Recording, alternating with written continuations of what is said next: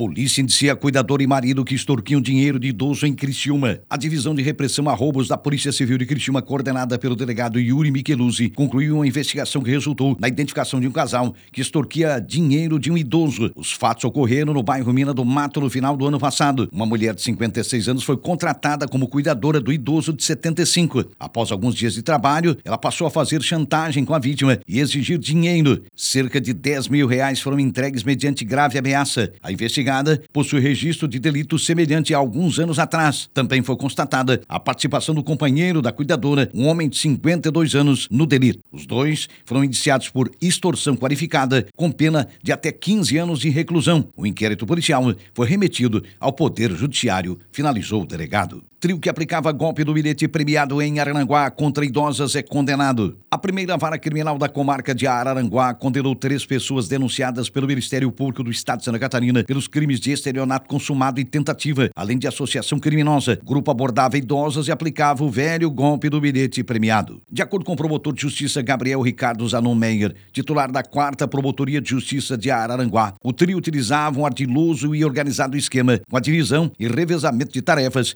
para identificar e abordar potenciais vítimas aplicando o golpe contra elas e dividindo os valores obtidos com os crimes. Os réus foram presos em flagrante no dia 6 de abril deste ano aqui em Araranguá, enquanto tentavam aplicar o golpe em uma idosa de 75 anos. Dois dias antes, os criminosos enganaram uma idosa de 72 anos em Criciúma. Utilizando a mesma artimanha, o trio induziu a senhora a fazer saques de suas contas bancárias e entregar o cartão do banco com a senha, dois relógios e uma gargantilha de ouro, prometendo uma suposta recompensa por ajudar uma das integrantes do grupo e resgatar um bilhete premiado. Segundo a denúncia oferecida pelo Ministério Público, o grupo, oriundo do estado do Rio Grande do Sul, buscava abordar sempre vítimas idosas por serem mais vulneráveis e mais facilmente iludidas pelo golpe. A ré Josiane dos Santos, utilizando um nome falso, simulava ser uma pessoa humilde e possuir um bilhete premiado, enquanto seu irmão, Milton César Soares, agindo como se não a conhecesse, intervinha, se dispondo a ajudar e resgatar o suposto prêmio. Ao se apresentar, Milton ligava para uma outra pessoa,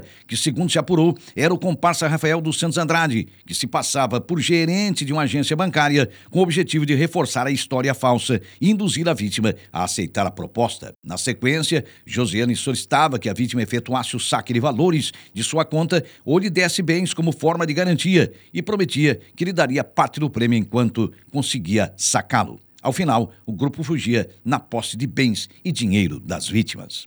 Milton César Soares foi condenado a seis anos, um mês e oito dias de reclusão em regime fechado, além do pagamento de 42 dias de multa, cada dia multa correspondente a um terço de salário mínimo à época da denúncia, com as correções previstas em lei, pelos crimes de estelionato consumado, tentativa de estelionato e associação criminosa. Também foram condenados pelos mesmos crimes Josiane dos Santos, sentenciada a cinco anos de reclusão em regime inicialmente semiaberto, além do pagamento de 37 dias de multa, e Rafael dos Santos Andrade, condenado a seis anos, oito meses e três dias de reclusão em regime inicialmente fechado, além do pagamento de 46 dias de multa. Acusados de atentado são presos em Tubarão. Três homens, um de 18, outro de 23 e um de 27 anos, foram presos e um adolescente de 16 anos foi apreendido, todos acusados pelo atentado contra uma família de Tubarão. O caso aconteceu em agosto deste ano. No dia do crime, pai, mãe e filho foram baleados. O crime teria ocorrido após a família não aceitar o relacionamento do garoto com a outra filha da família, de apenas 11 anos.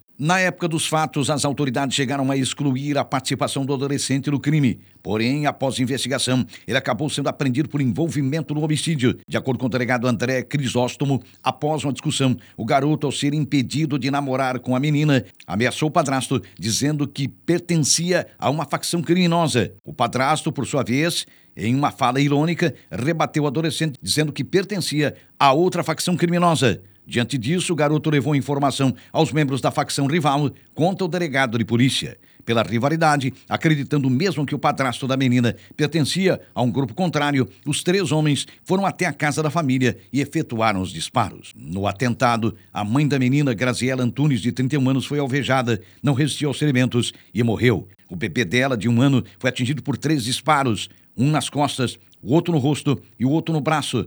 O PP segue internado na UTI e seu estado de saúde é estável, segundo as informações da polícia. O pai da criança, de 40 anos, foi alvejado no braço. Os tiros eram para o homem, mas a mãe estava atrás dele com a criança no colo e ambos acabaram alvejados, afirma o delegado de polícia. Homem é preso por porte ilegal de arma de fogo na Santa Rosa de Lima. Uma guarnição da Polícia Militar foi acionada por volta de 2h30 da madrugada para atender uma desavença que ocorreu em uma festa no bairro Santa Rosa de Lima, aqui em Araranguá. Quando os policiais militares chegaram no local, viram um indivíduo dispensando algo próximo ao salão de festas. Ao avistar a guarnição, o homem começou a demonstrar muito nervosismo e foi abordado. A guarnição da PM foi até o local onde o mesmo dispensou o objeto e constatou ser um revólver Rossi municiado com cinco munições com numeração raspada. No coldre da mesma arma, a polícia apreendeu mais cinco munições.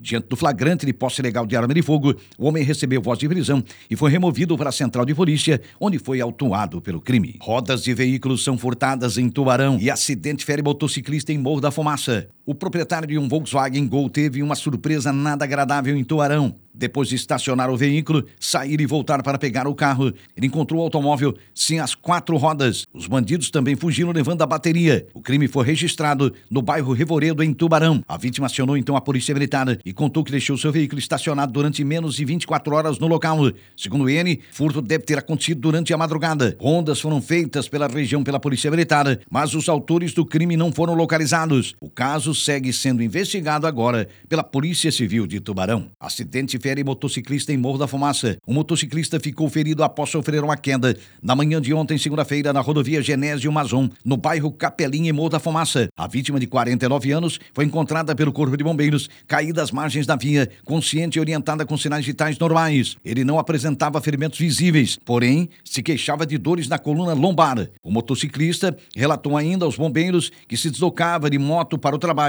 quando o cachorro atravessou a rodovia, ocasionando a queda. Realizados os procedimentos de atendimento pré-hospitalar, a vítima então foi conduzida ao Hospital São Roque, em Morro da Fumaça.